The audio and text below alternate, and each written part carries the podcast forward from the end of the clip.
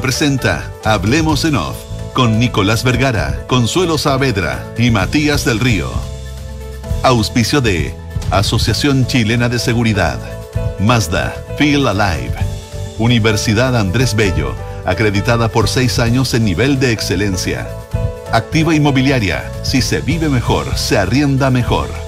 Banchile Inversiones, GTD y sus soluciones digitales. Transelec, digitaliza el área de recursos humanos con Talana. En Consorcio estamos contigo en tus pequeños y grandes proyectos. Clínica Alemana, Mita Rentacar, Leasing Operativo y Renting.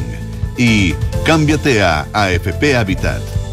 Duna, sonidos de tu mundo.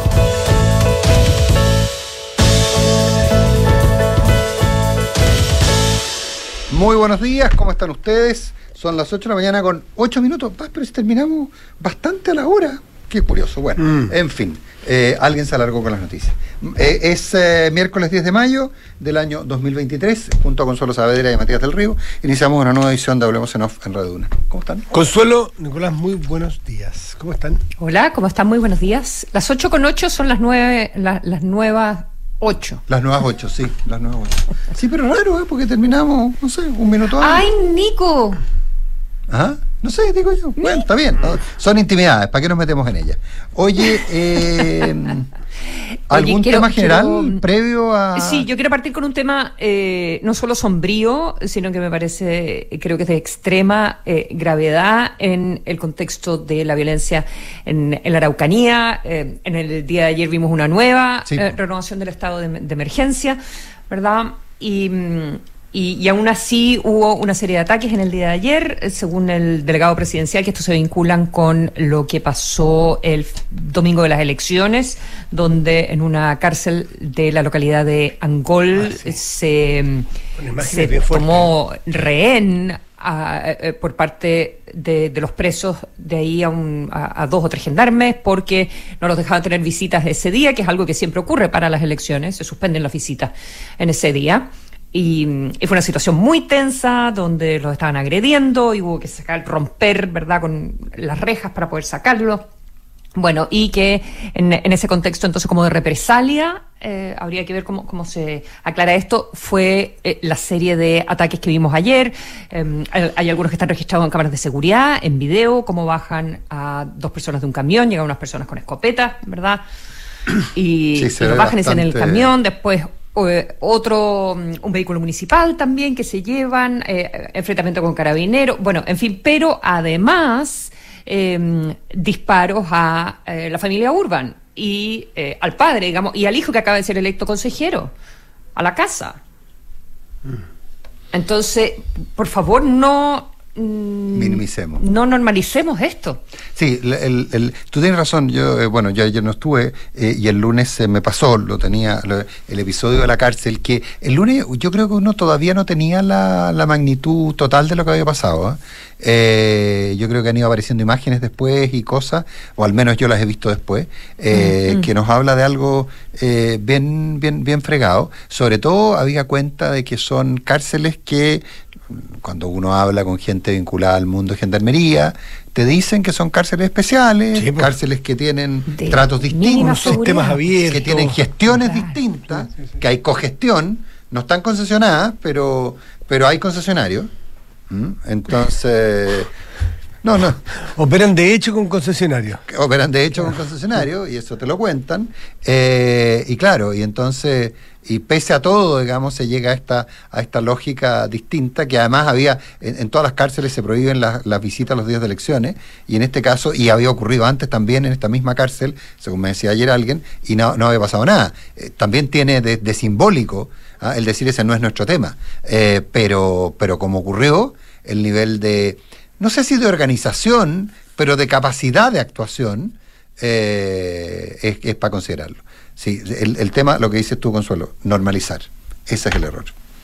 Sí, usted- y, y es- bueno, son las mismas personas, de- de- evidentemente sabemos lo, lo que significa la familia Urban en, en la zona de, eh, de Ercilla, eh, ¿verdad? Yo creo que es uno de los de los conflictos más, más, Más permanentes, la- más antiguos, tradicionales, claro. ¿verdad? ¿Verdad que sí? Eh, pero ahora uno de ellos acaba de ser eh, electo, es, un- es una autoridad del Estado. Una autoridad. Entonces, ¿le disparan a su casa? Bueno, déjame mirar. es toda una señal. No Tam- están, no están disparando. Es que ya a estas alturas no están disparando solo contra Urban, que ya es de suyo grave, gravísimo, Exacto, inaceptable. ya es de suyo grave. Sí, Sí, sí, para no, para que no, para que no. Pero, pero ya están disparando en contra de una autoridad electa Oye. democráticamente que piensa distinto a quienes le. De- de- sí, también una mirada complementaria, en el mismo sentido de la gravedad y lo preocupante de todas maneras, es que también puede revelar estos ataques más, más enfocados, más, más selectivos, algún grado de desesperación, algún grado de...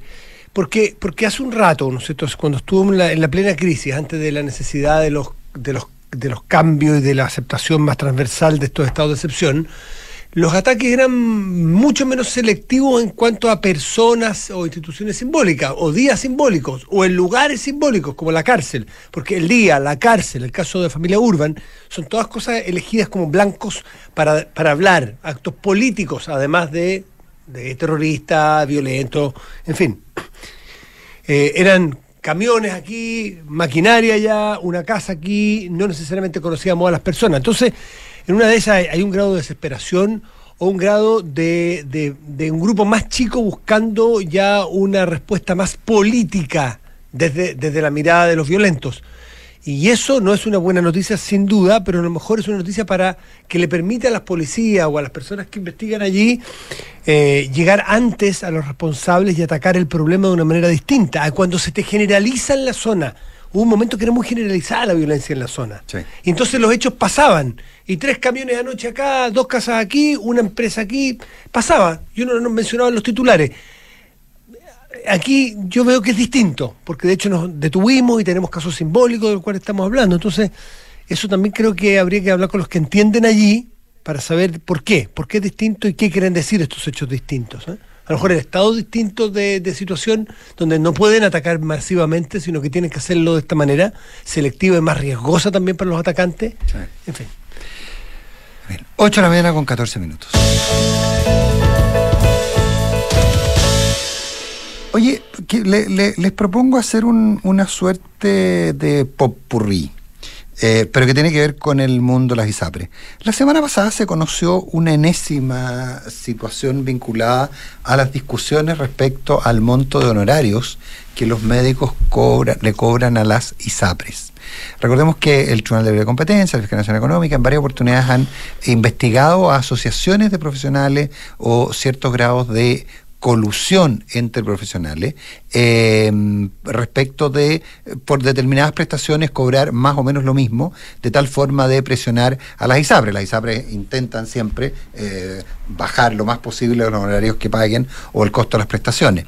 Eh, ya hay varias investigaciones, ya hay varias, y de hecho hay ah, ya a estas alturas el, eh, el colegio médico eh, y, el- y las ISAPRES están recurriendo, acusándose unas u otras de, prácticas de prácticas antimono- anticompetitivas, digamos, es decir, de coludirse unos para pagar un precio, otros para cobrar un precio.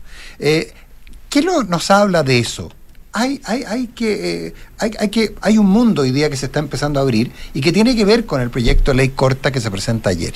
Eh, y que tiene que ver con, con esta lógica de tenemos una salud completamente estatal y por lo tanto en el que haya un regulador absoluto de precios que se llame FONASA o como se llame, ¿qué tan aceptable es esto para los, lo- lo- para los profesionales médicos, para las clínicas, pero qué tan aceptable es esto, qué tan razonable es esto en términos de la necesaria inversión que los centros médicos tienen que hacer, que los hospitales, las clínicas tienen que hacer en tecnología, qué tan razonable es en términos de la capacitación de los médicos, y empiezan a abrirse una serie de discusiones que no están en la, en la primera línea de cuando se que cuando parece ser esto una especie de discusión ideológica respecto a si la salud es pública o si la salud es privada. Y tiene que ver con los malditos incentivos y dónde se colocan, y que ver con el funcionamiento o no del mercado.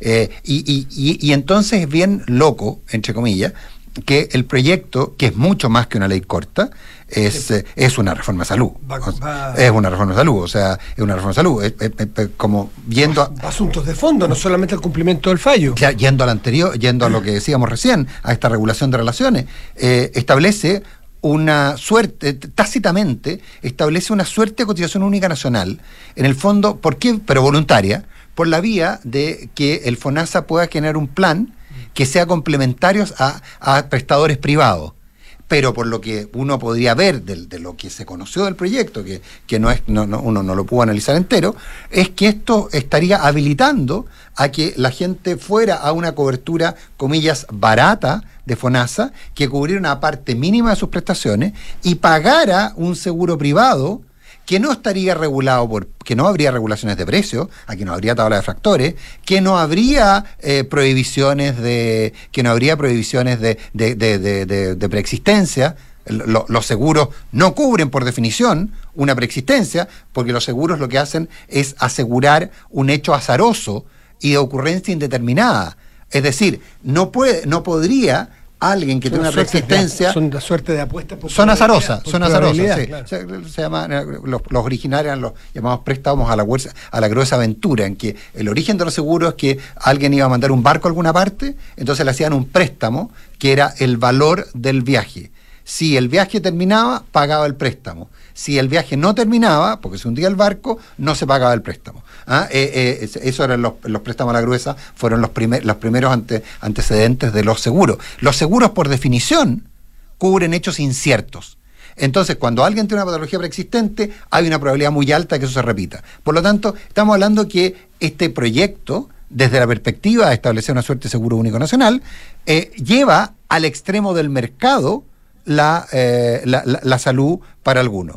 Lo que a mí me parece mm, perfecto de- desde una perspectiva, es provisión mixta. eh, efectivamente, lo que recauda el Estado es la cotización obligatoria, y, pero el privado, al revés de lo que se planteó siempre, se podría beneficiar al menos de una parte de esa cotización obligatoria. Eso por un lado. Por otro lado, el proyecto también es muy creativo y yo creo que aquí está, la, está la- claramente eh, la, la huella anémica de Luis Cordero y su gente y, y el Ministerio de Hacienda y mucha gente que se involucró, en que, por ejemplo, resuelve un problema que no tenía solución. ¿Cuál era? ¿Cuánto costaba? Cuando tú cambias el peso de la prueba, lo trasladas, cuánto costaban los reembolsos y cuánto eran los menores valores que debían cobrar. Cuando tú se lo- le trasladas el problema a las propias ISAPRES. Eh, Esto tiene que ver en el cumplimiento del fallo. En el cumplimiento del fallo. Ya me le salí, dice que ya, el- eh, esta es la parte que tiene que ver con el cumplimiento del fallo. no, toda la razón. claro, no, Esta no. es la ley corta. La ley corta ¿no? probablemente tal, no es la ley corta O sea, le dice a la ISAPRES, ustedes proponganle a sus clientes modos y montos. No, no, no, eh, no a sus clientes. Propóngale a una. A la propóngame super. a la O a superintendencia. la superintendencia. Pero la superintendencia también se sale y dice: mire, voy a tener representantes de las escuelas de economía, de de las escuelas de medicina, de- de- del Ministerio de Hacienda, del Ministerio de Economía, eh, y vamos a tener un panel. Y entonces, usted me lo manda a mí y yo se lo mando al panel. ¿Ah? Entonces, eh, claro, eh, eh, es, es una... Yo, alguien podría decir, no, están chutando el problema. No, no, no, yo, yo creo que es un proyecto que, que es interesante en ese aspecto, pero es mucho más que una ley corta. Y la gran discusión ahora es si los tribunales aceptan la interpretación que tiene Cordero y su gente respecto a que con esto se cumple el fallo. Claro, que el fallo no era el, el plazo para la resolución, sino para la presentación de un, De- de un proyecto de un proyecto Entonces- de ley que resuelva. Claro, eh, es signo de nuevos tiempos, es signo de un trabajo multidisciplinario que tendrá sus bemoles, tendrá O sus sea, problemas. esto por lo que yo estoy entendiendo entonces, por una parte, salvaría de la actual eh, coyuntura, coyuntura obligatoria. Al que puso la Corte, obligatoria. en el que puso la Corte Suprema al sistema, digamos.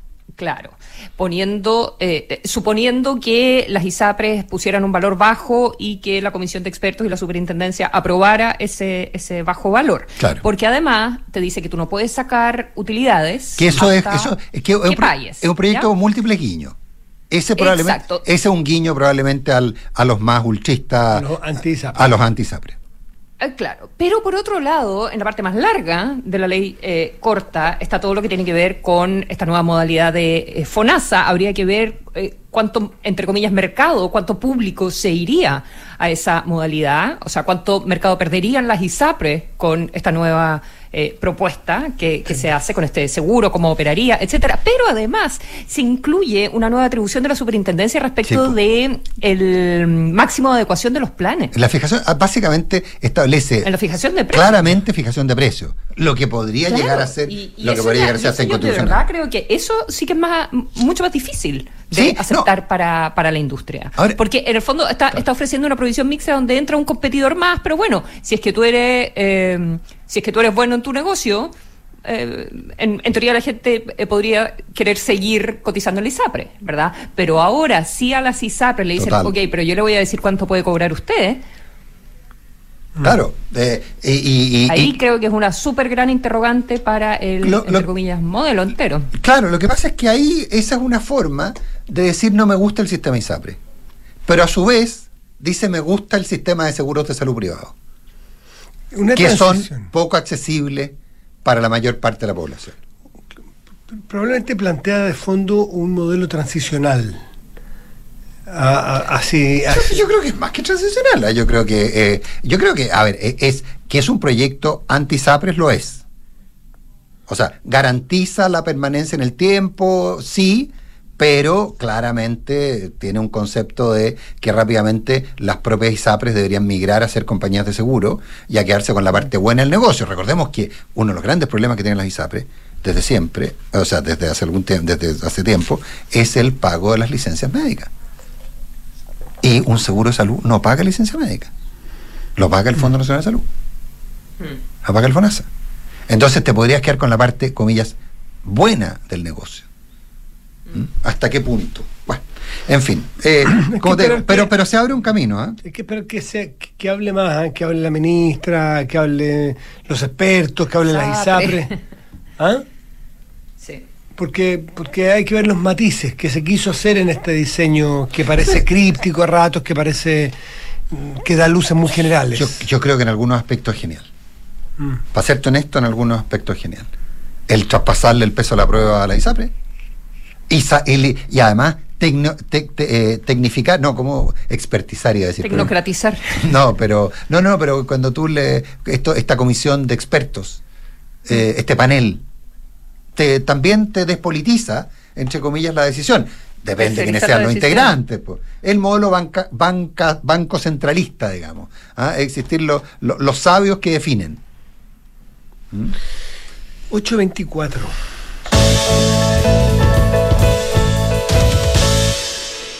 Me interesa mucho el reportaje que nos hiciste mención en la pauta. En ah, Financial sí, que les comenté hoy día en la mañana. Times. Les quería Mm. contar un poquitito una- una- un artículo que me encontré hoy día en el Financial Times, que, tremendo título, es un artículo de opinión ya del corresponsal jefe de, de Latinoamérica, de Michael Stott, en el Financial Times, y dice, eh, eh, feroz en realidad el título, dice, eh, América Latina está... le está ganando a todo el mundo. América Latina le está ganando a, to- a todo el mundo. Y uno dice, eh, qué bien. Campeón mundial de. Campeón mundial de. Campeón mundial. Pero ahí, ahí, ahí viene el problema. Eh, exacto, de desaprovechar sus oportunidades. Latinoamérica es el campeón mundial de desaprovechar sus oportunidades.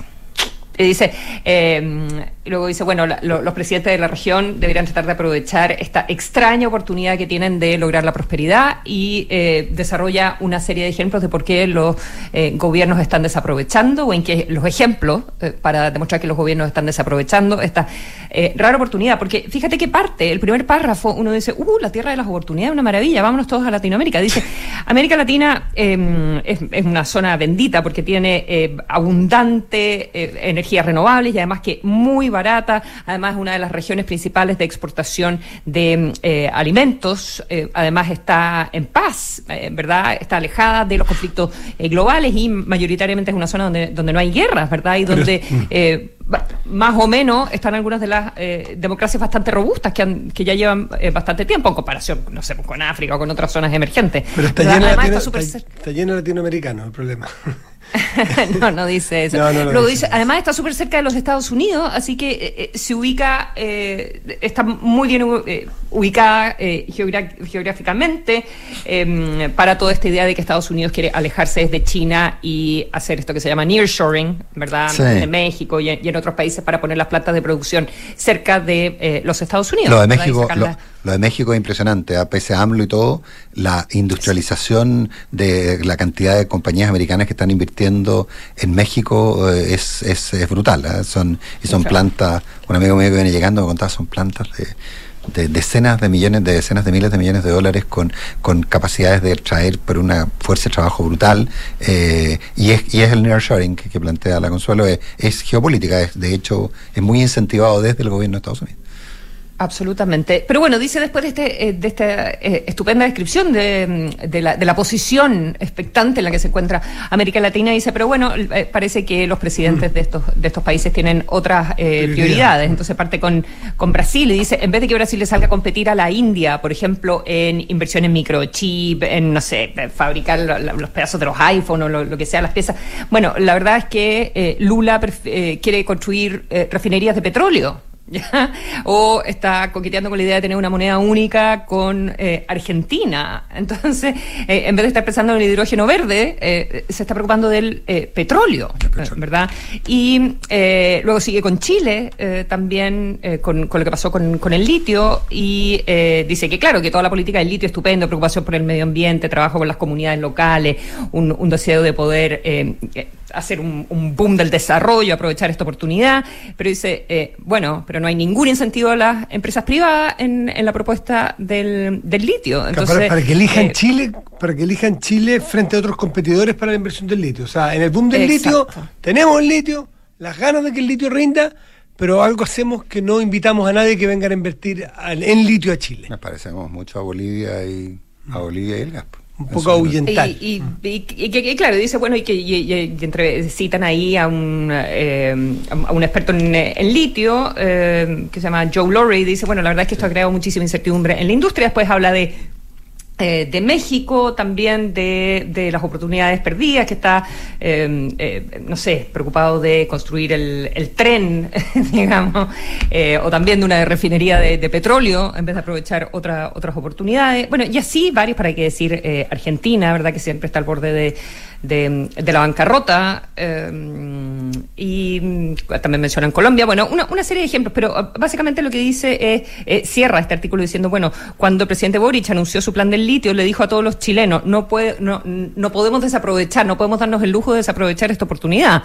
Y dice, bueno, quizás eso es exactamente lo que está haciendo, desaprovechando esta, mm, esta oportunidad. Y un poco una crítica general a la, la visión en este minuto de América Latina de eh, mirar hacia adentro, o sea, de políticas industriales eh, con el riesgo de ser muy pasadas de moda y eh, promoviendo una, una reindustrialización un poco nacionalista, mirando hacia adentro y desaprovechando eh, las oportunidades de la globalización. Muy de, muy de la mitad del siglo XX, esa, esa mirada industrialista hacia adentro que, que, que, que, primó en Latinoamérica. Claro, bueno, México, Raúl o sea, la teoría del desarrollo hacia adentro. Mm. claro, le puedes hacer una modernización, pero no, no, parece, no parece ser así, parece quedarse solo en lo discursivo esta nueva versión de la industrialización, ¿verdad?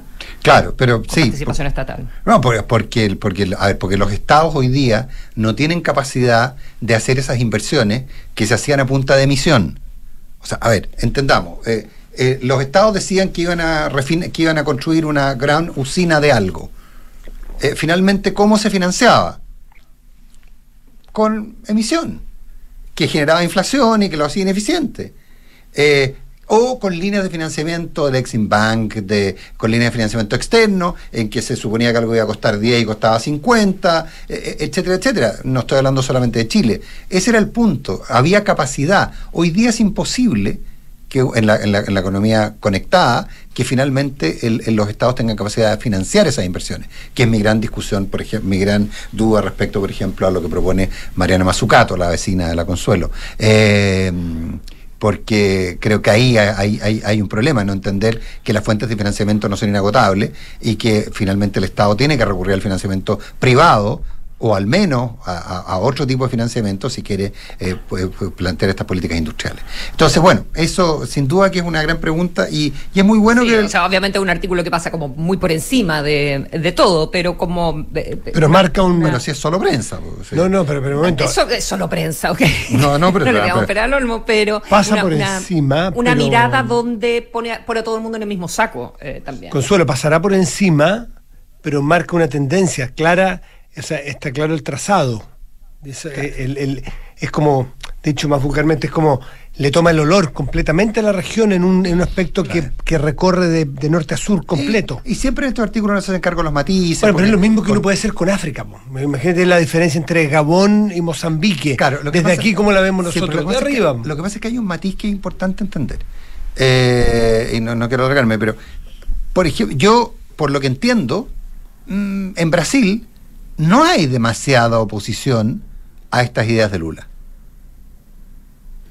Eh, básicamente hasta la comillas derecha brasilera Está en el gobierno. no se siente incómoda porque mm. la industrialización ha sido parte de, su ADN cultural. De, su ADN cultural. Nunca no ha sido así. En muchos países, en pero por ejemplo, el matiz que no hace eh, FT respecto de Chile, por ejemplo, es que en Chile hay una gran oposición a eso.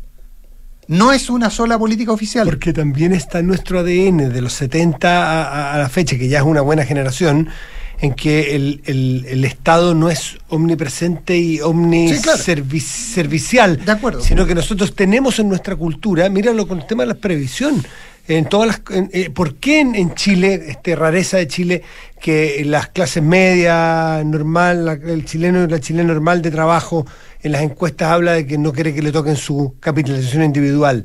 Si los cambios culturales en economía también funcionan. Básicamente porque existe la capitalización individual. Bueno, pero antes de que existiera, porque la gente la conoció y le gustó. y, le, y, le, vio el lado dulce también. Correcto. De que cuando la plata les iba a sacar, estaba. O que la rentabilidad de lo que de cada peso que pusiste te lo multiplicaron por cuatro. Eh, esas cosas, cuando tú no, a ti no te han pasado, tú no las miras. Yo te conté una conversación que tuve una vez con unos periodistas argentinos, para a nosotros, y yo le decía que, eh, qué sé yo, por la edad que teníamos, había ahorros obligatorios, no, no, no, obligatorios de... Y, por los mínimos establecidos por la ley. no sé, pueden ser de 100 mil dólares, por ponerle una cifra cualquiera, o 200 mil dólares si tú eres ordenado y tenías ahorro previsional voluntario. Y miraban con cara de que que si me había encontrado un, no la el caso mío naturalmente, pero que si se había encontrado un, un, pozo petrolero. Eh, no, le decía, es, profesional que lleva 30 años imponiendo, alguien que no ha tenido laguna, en fin, todo lo que sabemos, pero son culturalmente Chile muy distintos a los otros en materia de producción y de economía. pero, pero, mi punto era, como te digo, que estos artículos generalistas no, no captan los matices. Eh, pero dan el olor. Sí, no captan, no captan los matices, pero, el eh, aroma. pero sí. captan un aroma y determinan un, cierto aroma. O sea, eh, este es un corresponsal que es el experto en América Latina que hay en Inglaterra. Bueno, ya además el Financial Times es un diario ultra global y, muy leído. O sea, todo que se interesa en América Latina, lo que dice o deja de decir eh, Stott, eh, no sé si ley, pero... No, no, no es, lo considerado. Y, lo pero leen, es un memo que se lee. Y lo leen no solamente los, sus suscriptores, lo leen los inversionistas, que eso al final que hay que entender. Cuando tú le das... Sea, tiene este efecto, claro. Obvio, porque tú das este aroma obviamente los flujos de inversión también reaccionan a estos aromas. Claro, tendrá alguien que ir a hacer doble clic en un país determinado y en una industria determinada, pero a ti te da un, te da un, promedio, un olor general. Entonces, es preocupante. Y no dice ninguna mentira, que eso es lo peor, no hay nada.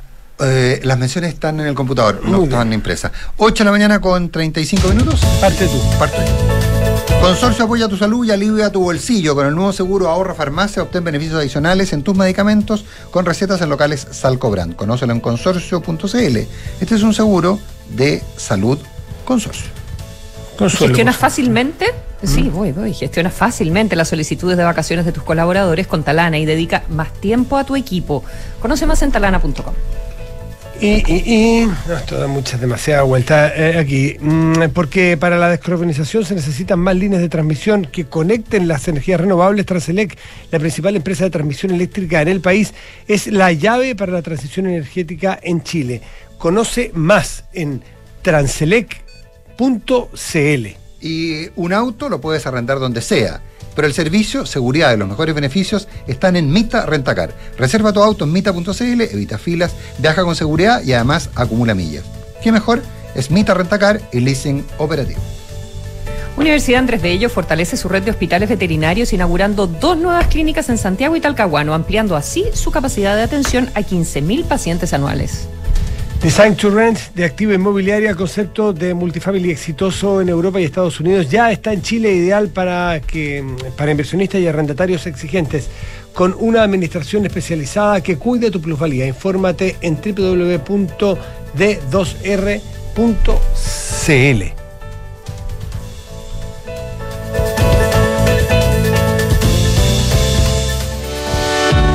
Talana, la más completa plataforma digital de recursos humanos. Ahorras tiempo y costos. Simplifica tus tareas del día a día con las soluciones del ecosistema de Talana. Dedícale tiempo a lo que más importa, los equipos y las personas que lo conforman. Únete a las miles de empresas que ya han digitalizado su área de recursos humanos con Talana. Conoce más en talana.com. Hola, bienvenido a la H. ¿En qué te puedo ayudar? Hola. Ay, parece que me equivoqué de número. Me lo dieron para pedir una hora al médico. Es que hice unos arreglos en mi casa y ahora me duele mucho la espalda. Sí, no se equivocó. Los mejores especialistas de la H están al servicio de todas las personas y a precio accesible. ¿Y me atiendes si soy FONASA? Sí, y si eres ISAPRE particular también. En el servicio de traumatología de la H, no importa si no estás afiliado. Agenda tu hora en h.cl slash salud. Las mutualidades de empleadores son fiscalizadas por la Superintendencia de Seguridad Social www.suceso.cl. Las energías renovables crecen cada día y están reemplazando los combustibles fósiles para descarbonizar la matriz. Nosotros las vamos a buscar para conectarlas de norte a sur, porque Transelec es la principal empresa de transmisión eléctrica en el país. Somos la llave para la transición energética en Chile. Conoce más de nuestro compromiso en transelec.cl. ¿Sabes qué es Design to Rent? El nuevo modelo de inversión de activa inmobiliaria para quienes desean invertir a largo plazo y lograr independencia financiera con rentabilidad por sobre el mercado, basado en el concepto de multifamily, con éxito en Europa y Estados Unidos. Combina diseño más espacio, equipamiento especial para el arrendamiento y fácil mantención, y administración especializada que cuida tu plusvalía. Infórmate en www.d2r.cl. Design to Rent de Activa Inmobiliaria. Si se vive mejor, se arrienda mejor.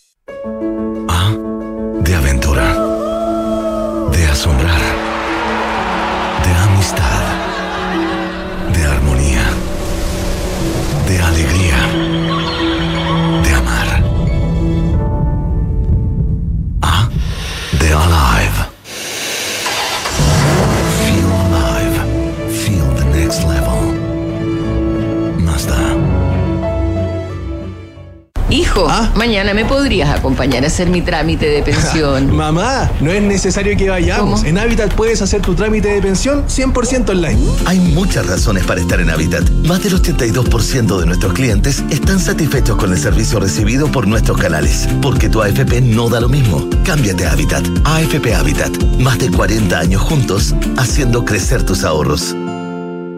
Con la apertura de dos nuevas clínicas en Talcahuano y Santiago Centro, Universidad Andrés Bello pone al servicio de la comunidad su red de hospitales clínicos veterinarios en Santiago, Viña del Mar y Concepción, ampliando así su capacidad de atención a 15.000 pacientes anuales.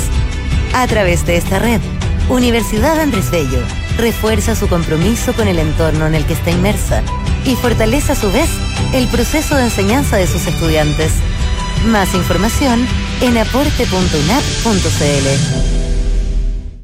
Descarga y usa la aplicación Mi Inversión. Con ella podrás realizar operaciones en cualquier momento del día, revisar el comportamiento de tus inversiones en línea y acceder a recomendaciones y alternativas de inversión de forma 100% digital desde tu celular. Hazte cliente hoy mismo en banchileinversiones.cl. Banchile Inversiones. Inversiones digitales para todos.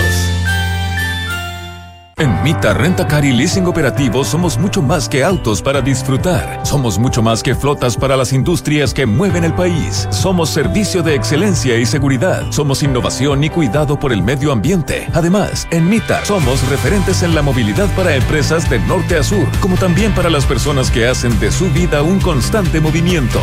Mita Rentacar y Leasing Operativo. Elige tu destino. Nosotros te llevamos. Visítanos en mita.cl.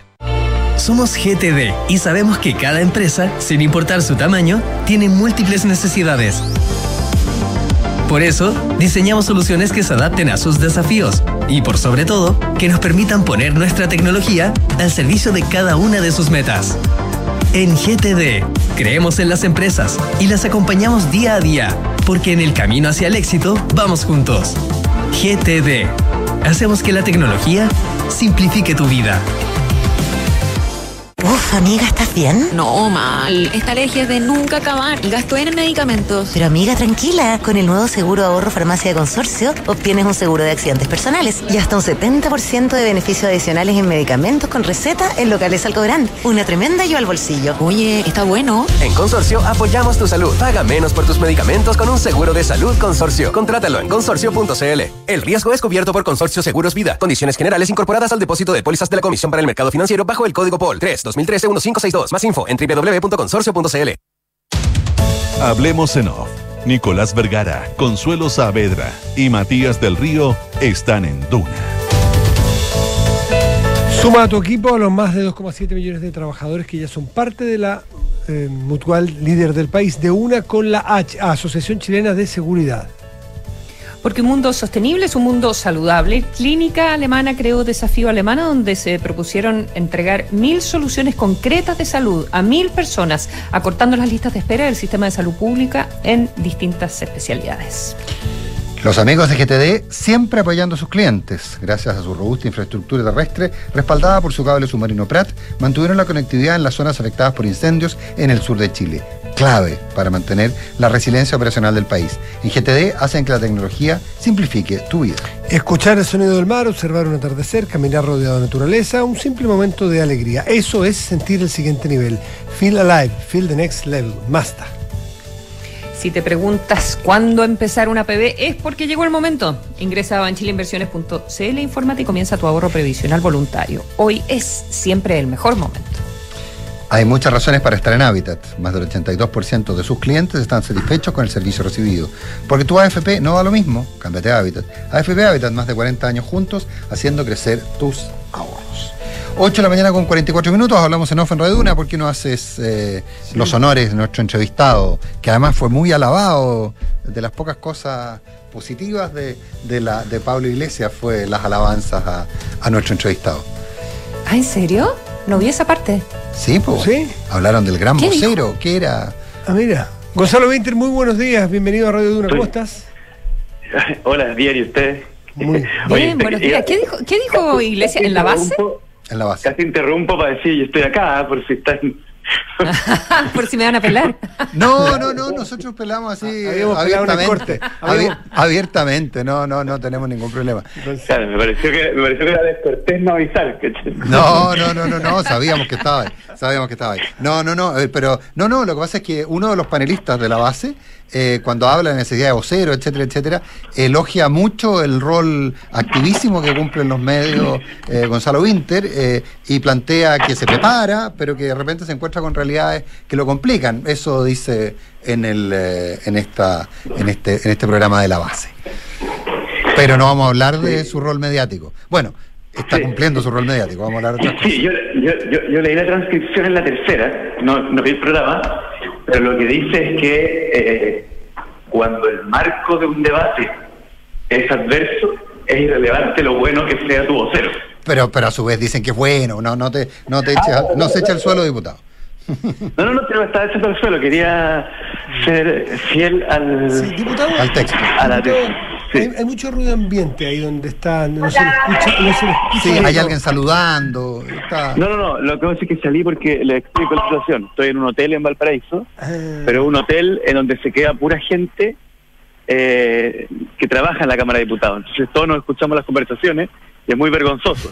Entonces ahora salí al, salí al exterior para dar la... Muy bien, muy, muy bien. muy bien. Eh, Gonzalo Winter, eh, ir al fondo de la conversación que tuvo Pablo Iglesias en esa, que, fue difundida la segunda, la tercera ayer, eh, en, en ese programa, donde él hace el análisis de, descarnado de lo que ocurrió el domingo para lo que él lamenta el estado de situaciones que están las cosas después de un año y tanto de gobierno, de un gobierno al cual él sigue de cerca, le tiene mucha esperanza, y culpa de alguna manera, responsabiliza del estado de situación, que para él es lamentable, a la propia izquierda eh, y al propio sector que hoy día gobierna, quizás por el maximalismo en la convención. ¿Cómo tomaron ustedes esa crítica? A ver, yo creo que hay que ir separando algunas cosas y que esto, como, como siempre, tiene verdades matizadas que están compuestas de unas cosas y de otras.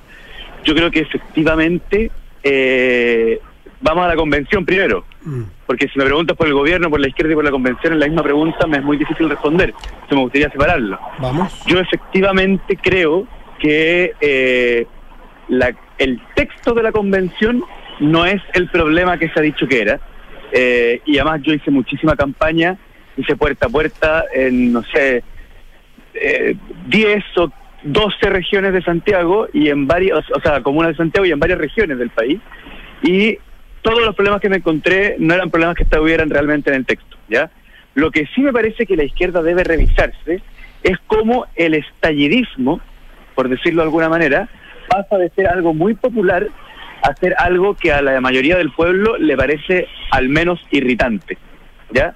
Eh, y ahí yo te puedo hacer un análisis de por qué creo que pasó eso. Esta, esta superioridad, esta altanería con que se plantea que determinadas personas son privilegiadas, ¿cierto? Eh, o que determinadas personas son enemigos de- del pueblo, por decirlo de alguna forma. Pongamos por ejemplo los senadores. Cuando yo me acuerdo que cuando, cuando dije esto va muy mal, fue cuando eh, se le hacen críticas por pretender eliminar el Senado y la respuesta en vez de decir, mire, un siste- esta nueva bicameralidad funciona mejor porque bla, bla, bla, era, ah, es que todos los senadores son unos viejos eh, malos, ¿ya? Y yo decía, bueno, llegó un momento en que los distintos grupos de la convención, a la gente que criticaban, terminaba no habiendo, eh, terminaba estando todo Chile en el en el en el en el um, en la intersección de lo criticado. Entonces en algún momento todos los chilenos éramos considerados como cancelables por algún sector de la, de la, del estallidismo, más que de la convención. ¿ya? E- Eso yo creo que es un, un punto que hizo que la convención se volviera muy irritante. Y otro que creo que es bien importante, que lo he dicho muchas veces, tiene que ver con que no había en, esa onda respeto por lo difícil que había sido construir un país. Y que en el fondo uno puede tener un montón de críticas a un país, pero es su país, po, y está relativamente orgulloso y agradecido de sus abuelos, bisabuelos y tatarabuelos, de que lo hayan parado, de que lo hayan independizado, y de que hoy día te tengan con comida en la- con, con un plato de comida en la mesa y, y, qué sé yo, eh, y, y un, y un techo al invierno, ¿no? Eh, ahora, respecto al gobierno, yo tengo una crítica o, o- o tengo que hacerme cargo de una manera que es distinta. Y mi observación respecto del- de la responsabilidad del gobierno en, en la situación eh, tiene un sentido totalmente distinto a la observación que tengo de la convención. Ahora, ¿todas esas son contrataciones recientes, diputado? No, para nada, para nada. Por eso, por eso además tengo una diferencia con el presidente de la República cuando él dice no cometan el error que cometimos nosotros, porque entiendo muy bien lo que él quiere decir, pero la verdad es que todo aquello que se le critica a la convención, el presidente Boric no tiene nada que ver. El presidente Boric hizo ver estos puntos en privado y en público, siendo diputado y siendo presidente. De hecho, él llamaba no construyan una eh, constitución partisana, sino que lleguen a acuerdos con la derecha. Lo dijo públicamente siendo presidente de la República. Cuando Sí, llevaba pero si no- además pero tres- si no lo escucharon. llevaba dos semanas siendo presidente de la República. Pero si no lo escucharon, asume entonces que su responsabilidad no lo escuchado. Yo, yo, yo lo veo Ya, desde es esa que ahí- perspectiva. Bueno, es que es que ahí también yo tengo una tengo una observación en donde es cierto que eh, nosotros éramos de los principales liderazgos del progresismo, pero también se generó un mito muy interesado, pero muy interesado, respecto de que el Frente Amplio tenía, eh, o, o a Pro Dignidad, tenía una mayoría en la convención, tal como republicanos la tendría en este Consejo Constitucional. Y me van a disculpar, pero de hecho el Frente Amplio casi triplica su porcentaje de representación en el Consejo recién elegido que lo que tenía en la convención. Porque recordemos que en la convención Había eh, corrientes trotskistas, ecologistas, el 52% de los integrantes de la convención eran independientes, la lista del pueblo tenía 27 integrantes y si hay algo que, que constituía y que unía la lista del pueblo es que era esencial y profundamente antifrente amplista. ¿Ya? Eh, pero profundamente antifrente amplista. O sea, recordemos que la cuenta de la lista del pueblo, una, ya, ya elegido como constituyente, subió una publicación en su Instagram que decía, eh, te vamos a cobrar la sangre, guatón Boric. ¿Ya? Ese era el nivel de control que nosotros teníamos sobre ese sector. O sea, que nos están amenazando con... O sea, la gente que votó, no la gente que votó, pero los representantes de la lista del pueblo se pillaban a Gabriel Boric en la Plaza de Dignidad y le hubiesen pegado. Entonces, también es una observación que hago de la diferencia y, y, y también eso nos lleva a, a una conclusión que es interesante sobre el momento actual. La avalancha republicana es distinta a la avalancha progresista de la, la elección pasada, porque aquí hay un partido. Hay un partido que tiene una orgánica, que tiene un líder, que tiene, qué sé yo, un consejo, eh, tiene un candidato presidencial, ¿cierto? ¿Y eso Lo es que- mejor o y eso es mejor o es peor para el proceso? Depende, depende. Lo que sí sé es que tienen mucha mayor capacidad de maniobrar el proceso. En la convención nadie tenía mayoría de ningún tipo. Nadie. No estoy diciendo que la lista del pueblo tuviera el control. Nadie tenía mayoría de ningún tipo. Había más personas que no pero no me militaban en un parece, yo creo, pero no, no, no, no me da la impresión que la izquierda, disculpe diputado Winter, no me parece que, que la izquierda y la centroizquierda eh, haya, haya dado demasiado la, la pelea contra, contra esa fuerza. Finalmente se, eh, se suman a ese proyecto y lo construyen en conjunto. Y, y por algo eh, estaban por el apruebo, que es algo que la gente mm, se rechazó. tenía se, se tenía que lograr los dos tercios y, y se encontraron los dos tercios. A ver cuando yo efectivamente ya llevo cinco años en el Congreso y uno aprende a que su norma de conducta invariable está determinada porque los votos se cuentan. Y al final eh, uno va encontrando los votos necesarios allí donde los encuentre. Pero Lo que dice la Consuelo también a mí me llama la atención porque que el diputado, estamos conversando con el diputado Gonzalo Winter, dice Gonzalo que, eh, que ustedes se sintieron amenazados. Espera un poco, una entrevista. Gracias, diputado. ¿Aló? Aló, sí, gracias. Gracias, diputado. Eh, no, también, también. Eh, usted dice que en algún momento fueron hasta amenazados y que no fue el Frente Amplio, que pero no, es- no fue bi- bidireccional esta crítica, no hubo una reacción. Eh, no sé si entiendo exactamente, Consuelo, que eh, va por ahí tu pregunta también. No, sí, O sea, sí, sí, ustedes, yo estoy de acuerdo. ¿cómo Yo lo dicen palabras? O sea, pa- pareciera que como, es como bueno, hicimos lo que pudimos. En palabras de Pablo Ortúzar, agacharon el moño. Mira, puede ser, sí. A ver, eh, esto, esto incluso puede, con diferencias semánticas, yo puedo echarme la culpa o no. Si decimos los progresismos, ah, sí, los progresismos sí tenemos la culpa. Pero de ahí que el presidente Boris tenga la culpa, él, él no lo va a decir nunca porque es una persona demasiado noble. Pero, pero si hay alguien que, le, que enfrentó a pechazo los errores que se estaban cometiendo, es justamente el, el entonces diputado Boris. Esa era la, observación que yo quería hacer. O sea, si hay alguien que se dio cuenta antes de todas las críticas o autocríticas que yo estoy haciendo, que ahí podemos analizar si son críticas o autocríticas, si hay alguien que lo vio antes, es Gabriel Boric. Eso era la- la- la- el punto que yo quería hacer. ¿Y por qué el gobierno, a través del ministro secretario general de la presidencia, de los contactos que tenían, eh, el, el- el Partido Comunista, eh, y Marco Barraza fue muy relevante en la convención, eh, y el Partido Comunista formaba parte del gobierno, ¿el gobierno dejó hacer o fracasó sencillamente en, comillas, moderar la convención? Yo diría que hay que hacer dos distinciones ahí. Primero, temporal y segundo, distinguir de la convención y del texto. Porque todo lo que yo he criticado no tiene mucho que ver con lo que resultó impreso. Yo tengo algunas observaciones a cuestiones que quedaron impresas que podrían haber sido moderables, pero casi nada de lo que yo creo que Ah, a la derrota estaba impreso en el texto.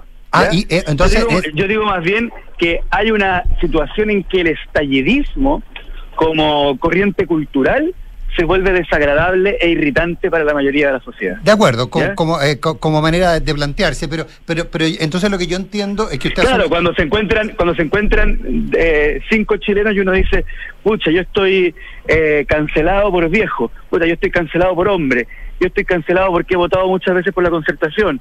Yo estoy cancelado. Y me decían, bueno, estamos, estamos todos cancelados. po. No Claro. queda nadie parado, ¿me entendés? Bueno, bueno, eh, ahora, yo, pero- estoy, yo estoy cancelado porque como carne y empiezan Pero, así. pero eso tenía que ver con el, dicen, pero eso tenía que ver con el texto. po.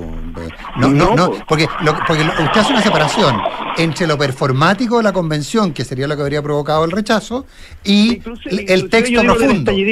Ah, Pero es que el texto tiene, el texto tiene mucho de estallidismo, ¿o no? Yo creo que no tanto. Yo, o sea, yo Ah. volvería a votar a prueba, se lo, se lo sincero. Sigo perfecto. creyendo que el texto era, era, era muchísimo mejor que la constitución actual. O sea, que- el y que tenía- 62, diputado, el 62% del rechazo en su momento, que se repite matemáticamente hoy día en la votación que obtienen desde el PDG hasta republicano, eh, sigue siendo performático. No, no, porque también podemos asumir que ese 62% tenga una posición respecto del derecho constitucional distinta a la mía. Y no habría ah, ok. ningún problema. Sí, ah, sí. Y a, y a la, y a la mía O supongo sea, también. quizá mi, mi posición constitucional es minoritaria nomás. pues. O al menos eso dice eso dice el- eso dice las constataciones que tenemos. Pero no por Ah, ello pero menos democrática, claro. Pero, pero la segunda pero la segunda constatación que quería hacer es que hay que hacer una constatación temporal. Cuando el gobierno asume, la convención ya estaba bastante avanzada. ¿Ya? La, la entrega del texto, la entrega del texto es en junio. El gobierno asume el 11 de marzo. Y hay otra frase que también se ha manoseado mucho. eh, hay dos frases de Giorgio Jackson que la gente cita y cita y cita y, y como la van modificando en cada cita, ya no queda nada de las literales. Una que dicen el gobierno no puede gobernar si es que la, sin la nueva constitución. Y lo que dice Giorgio Jackson es otra cosa. Dice, hay aspectos de nuestro programa que chocarían con la actual constitución. Y le preguntan como, por ejemplo, ¿cuál? Y él dice, nuestro programa de salud. Y efectivamente, nuestro programa de salud es más o menos inconstitucional respecto a la actual constitución. Y ahí dicen, no, pero es que ahí él se casó por completo. Y yo diría que en esa frase no se casa por completo. Gonzalo Pero Winter, bueno. ¿de qué otras cosas ustedes difieren del estallidismo eh, de- y toman distancia con el tiempo del estallidismo? Lo que pasa, lo que pasa, Matías, es que aquí igual hay que hacer distinciones, porque cuando yo ocupo la frase estallidismo, es una, un poco una trampa que yo hago para poder decir algo que no tiene un significado concreto y meter muchas cosas adentro. Pero yo no quiero caer en eso que, que me pasa mucho, que yo a veces hablo con, con gente eh, de otros sectores y te increpan por lo que ha dicho cualquier persona de izquierda entiendo, en cualquier entiendo. época. De hecho, eh, yo creo que lo que más me indigna, y aprovecho de decirlo en este micrófono, con este público que no es al que accedo eh, recurrentemente. Podrá acceder todas una- las veces que sea necesario. Cuando quieras. Que- Cuando quieras. que Una de las cosas que a mí más me indigna es cuando alguien me dice, no, pero es que tu generación dijo no sé qué cosa. Digo, perdón, pero ¿cómo, cómo una generación No, va a no, no, no, frase? Yo no quiero ser tan generalista. Frente amplio estallidismo, me gustó el término estallidismo. ¿De qué otras cosas pudiera ser crítico hoy día que ustedes adscribieron al estallidismo? ¿Han tomado distancia de otras cosas? Eh, ya, pero espera, cuando yo digo estallidismo es en lo que se fue transformando, ¿ya? Eh, sí, eh, pero, pero no un sector nuestro, ¿ya? Yo, por ejemplo, si tuviera que apuntar a un sector, lo apuntaría a la lista del pueblo, que le fue dando como una estética discursiva que logró decir esto es el estallido, de lo cual nosotros nos sentimos ajenos siempre. Lo que no significa que nos sintiéramos ajenos del estallido. No sé si me voy a entender. Nos sentimos ajenos de lo que sectores tales como la lista del pueblo lograron como abarcar estéticamente. Aquí pongo un ejemplo muy concreto. La idea del pueblo como una cosa homogénea, que le hace muy mal a los países siempre. La idea de yo represento al pueblo, si tú estás en contra mía, tú estás en contra del pueblo. Cuando el pueblo evidentemente es diverso, eso es indiscutible. De hecho, eh, al- algo que es muy irritante si uno escucha las conversaciones del Congreso, igual todos lo hacen, es que todos dicen que su posición es lo que la gente quiere. Y obviamente que si el Congreso tiene distintos partidos representados, es porque los distintos integrantes del pueblo quieren distintas cosas. Yo creo que eso le, le, le- le hace bastante mal al país y el estallidismo tuvo mucho de eso.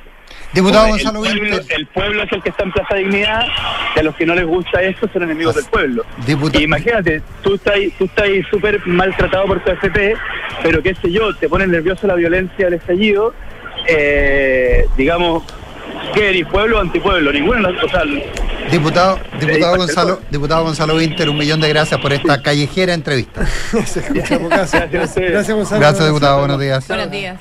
Nos vamos ya, bien información privilegiada, buenos días. Que tengan buen día y gracias. Conocemos las